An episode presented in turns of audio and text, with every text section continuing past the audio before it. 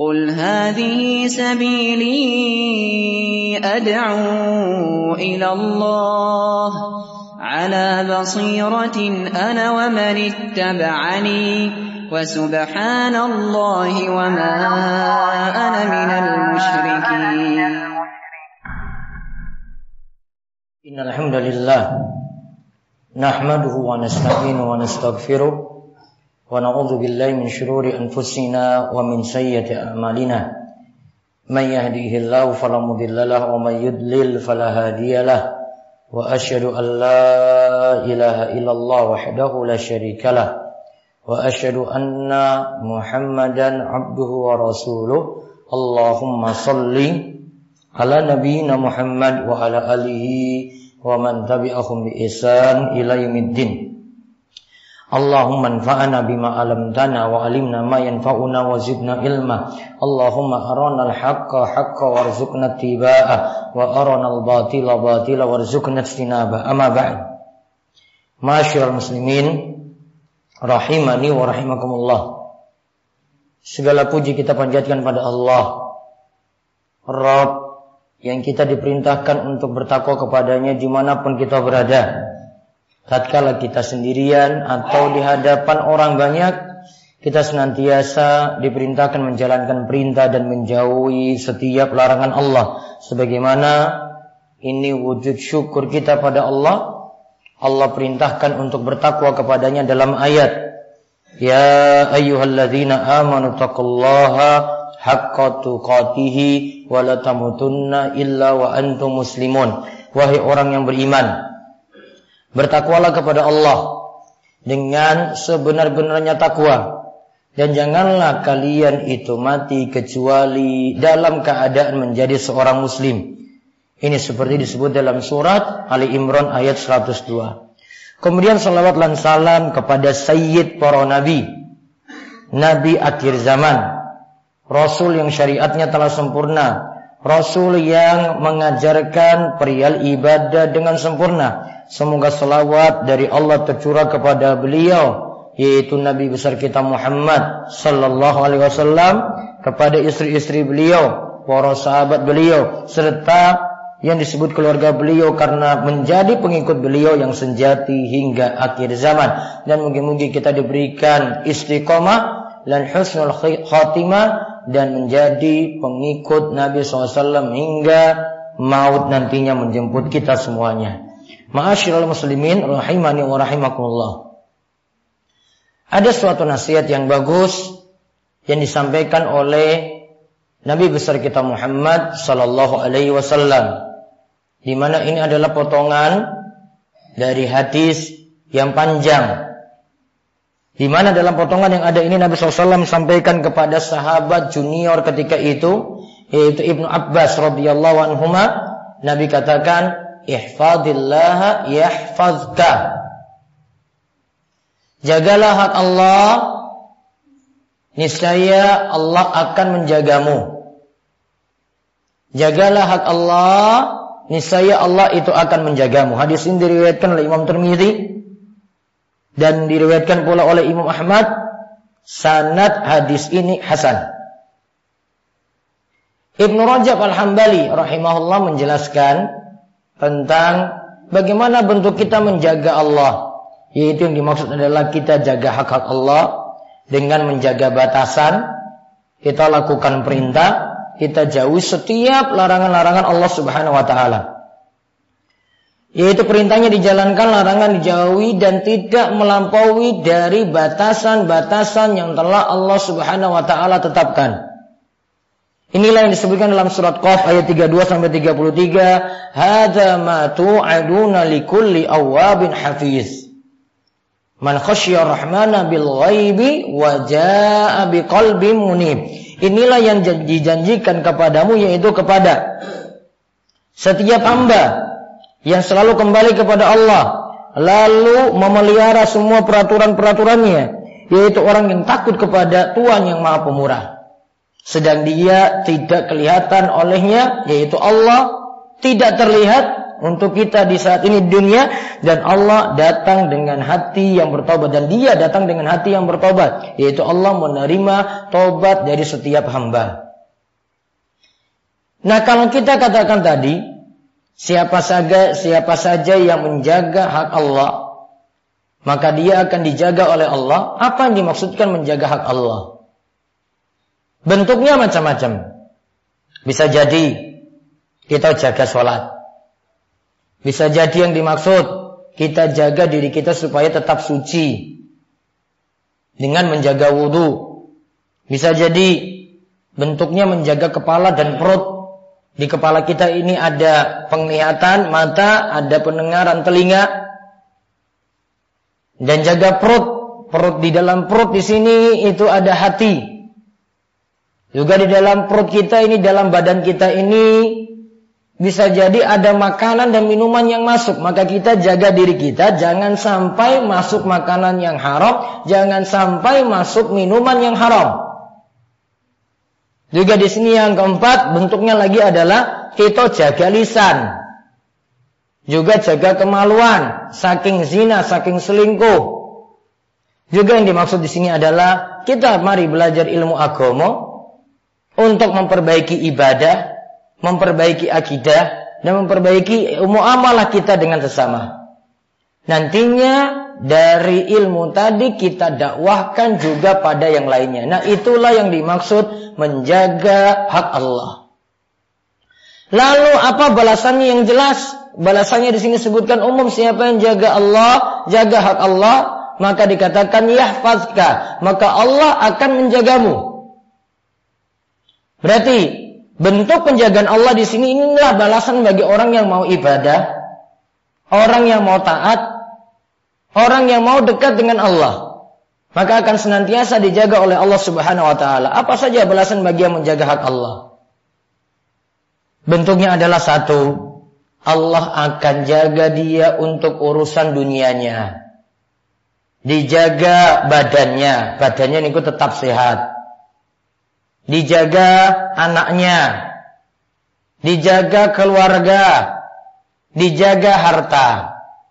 Jadi badannya dijaga, hartanya dijaga, anaknya dijaga, keluarganya juga dijaga. Sebagaimana yang Allah sebutkan dalam surat Ar-Ra'd ayat 11, lahu mu'akibatun min baini yadayhi wa min khalfihi yahfazunahu min amrillah. Setiap kita manusia ada malaikat yang ditugaskan mengikuti bergiliran untuk menjaga kita.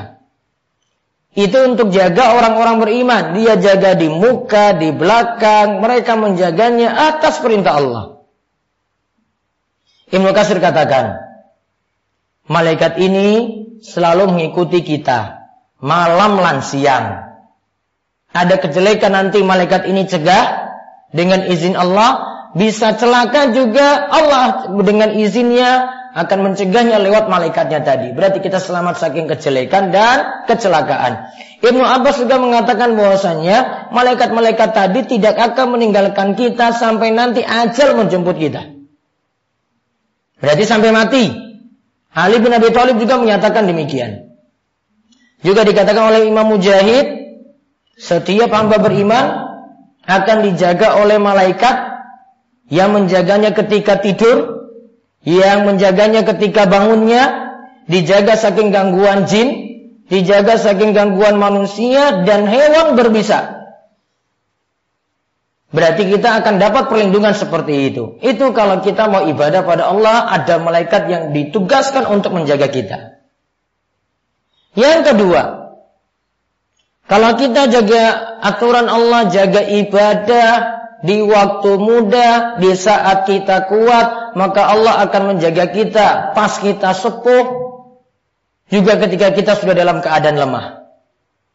Bahkan nanti badannya terus kuat, kekuatannya terus ada, pendengarannya berfungsi bagus, penglihatannya juga demikian, sampai kecerdasannya pula.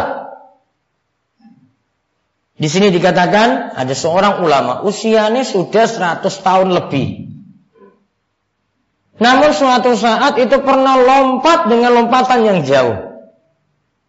Kemudian Ulama ini berkata, hadhil jawarih hafiznaha anil ma'asi fi sigar fahafizahallahu alaina fil kibar. Ini anggota badanku ini, badanku, kakiku, tanganku terus kuat. Dulu waktu muda aku jaga anggota badan ini saking maksiat. Maka ketika waktu sepuh, tua, Allah senantiasa menjaga tadi dalam keadaan kuat pula. Lantas ketika para ulama itu lihat ada yang melalaikan aturan Allah banyak maksiat sampai sepuh kok kelihatan jombo sulit jalan. Maka para ulama katakan inna hadza daya Allahu fi sigharihi fayadaya Allahu fi kibarihi. Ini adalah orang yang dia telah melalaikan hak Allah di waktu mudanya, waktu kecilnya, maka Allah melalaikan dia juga tidak memperhatikannya di waktu tuanya. Juga bentuk yang ketiga yang akan dijaga adalah Allah akan jaga keturunan kita. Orang soleh memiliki keturunan, keturunannya akan dijaga. Ini seperti kisah yang disebutkan dalam surat Al-Kahfi ayat 82. Wa ammal jidaru fakana liqulamaini yatimaini wa kana tahtahu kanzul lahuma. Wa kana abuhuma salihah. Adapun dinding rumah, Hidir itu dirikan itu adalah milik dua anak yatim yang ada di kota itu dan di bawahnya ada harta simpanan yang Allah terus jaga. Kenapa demikian terus dijaga? Wa kana abuhu. Dulu kedua orang tuanya itu soleh, maka anak-anaknya terus dijaga oleh Allah. Berarti kalau saat ini kita iki soleh, rajin sholat, rajin ibadah, anak kalian putu kita sekalian itu akan dijaga meskipun kita telah meninggal dunia. Sebagaimana kata Umar bin Abdul Aziz, barang siapa seorang mukmin itu mati, maka Allah akan senantiasa jaga keturunannya. Asal dia ketika hidup itu jaga ibadah. Juga kata Said al bin Al-Musayyib, La azidanna fi solati min ajlik rojaan an ufadha fihi. Wahai anakku, aku selalu memperbanyak sholatku dengan tujuan supaya Allah selalu menjagamu. Dan ini dikatakan dia tambah sholat sunnah supaya Allah jaga anak dari Said tadi dijaga terus karena amalan dari bapaknya. Berarti bapak yang soleh, anak-anaknya akan terus dijaga oleh Allah. Lalu yang keempat, ada gangguan saking hewan buas, saking binatang yang nanti bisa menyerang kita, Allah juga akan jaga. Contoh ada kisah dari seorang bekas budak Nabi Shallallahu Alaihi Wasallam bernama Safinah. Safinah itu pernah suatu saat perahunya itu terdampar di suatu pulau. Di suatu jazirah. Lantas ketika itu bertemu seekor singa. Sehingga tadi kemudian bukan malah menyerang yang bernama Safinah tadi, malah dia kancani jalan-jalan dengan singa tersebut sampai ditunjuki jalan untuk pulang. Ketika mau dapati jalan tadi, maka singa tadi kemudian bersuara seakan-akan menandakan sekarang kita itu berpisah. Kemudian singa itu balik dan tidak menyerang Safinah tadi. Juga ada seorang ulama bernama Ibrahim bin Adham. Suatu saat dia pernah tidur di sebuah kebun. Di suatu kebun. Di tegalan atau di alasnya. Datang ular yang harusnya dia gigit orang tadi. Namun Ibrahim tidur terus, Ibrahim bin Adham ini tidur terus, ularnya cuma gerak-gerak saja sampai Ibrahim itu terbangun terjaga terus dari ular tadi, kemudian terbangun dan ular tadi itu pergi. Dijaga oleh Allah karena ini adalah orang-orang soleh. Maka binatang-binatang pun itu tidak ada yang ganggu dengan izin Allah Subhanahu wa taala. Terus yang terakhir, balasan kelima ini lebih daripada empat balasan tadi yang disebutkan. Allah akan jaga imannya, Allah akan jaga agamanya, diselamatkan saking syubhat, diselamatkan dari berbagai macam syahwat, jalan pemikiran sesat dia selamat, syahwat yang menggejolak juga dia selamat. Dikarenakan dia menjaga hak-hak Allah. Berarti sebaliknya, gimana kalau kita tidak lakukan ibadah? Malas sholat, malas ke masjid, malas memperhatikan ketaatan pada Allah. Apa yang terjadi? Kata Syekh Muhammad bin Shalih siapa saja yang tidak menjaga hak Allah, berarti ia tidak mendapatkan penjagaan dari Allah. Sebagian salaf lagi berkata, inilah aksiyallah fa'arifu dzalika fi khuluqi khadimi wadabati. Jika aku bermaksiat pada Allah, maka nanti kalau aku pulang, aku lihat ada yang jelek pada pembantuku dan juga akan lihat keburukan pada hewan tungganganku.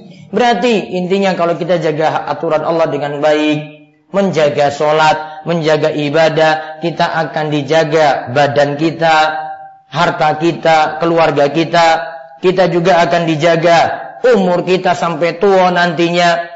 Kemudian anak-anak kita, keturunan kita juga akan terus dijaga. Kita juga bisa dijaga dari berbagai macam gangguan.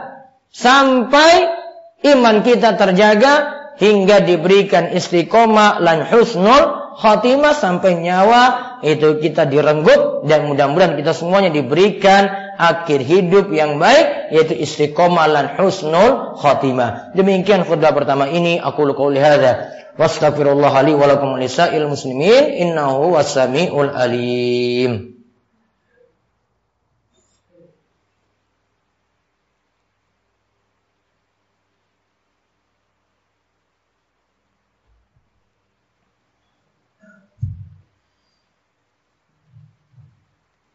Alhamdulillahi Rabbil Alamin. Hamdan kasiran tayyiban mubarakan fi. Kama yuhibbu Rabbuna wa yardah. Wa asyhadu an la ilaha illallah wahdahu la. Wa asyhadu anna Muhammadan abdu wa rasuluh. Ala nabiyina Muhammad wa ala alihi wa man tabi'ahum bi ihsan ila amma ba'du.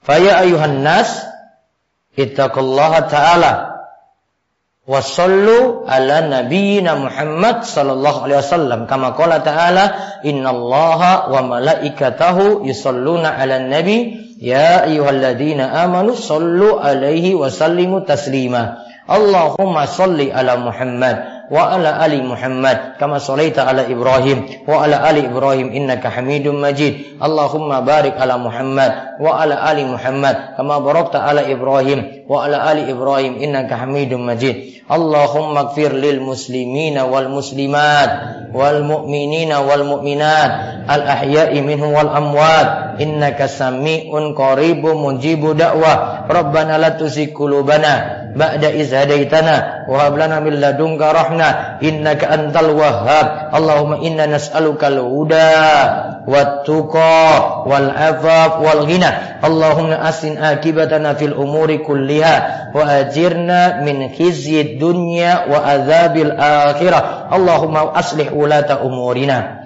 اللهم وفقهم لما فيه صلاحهم وصلاح الإسلام والمسلمين اللهم أبعد عنهم بطانة سوء والمفسدين وقرب إليهم أهل الخير والناسهين يا رب العالمين ربنا هب لنا من أزواجنا Wa zurriyyatina qurrata a'yun waj'alna lil muttaqina imama rabbana atina fid dunya hasanah wa fil akhirati hasanah wa qina adzabannar wa sallallahu ala nabiyyina Muhammad wa ala alihi wa sahbihi wa man tabi'ahum bi ihsani ila yaumiddin wa akhiru da'wana alhamdulillahi rabbil alamin aqimus salat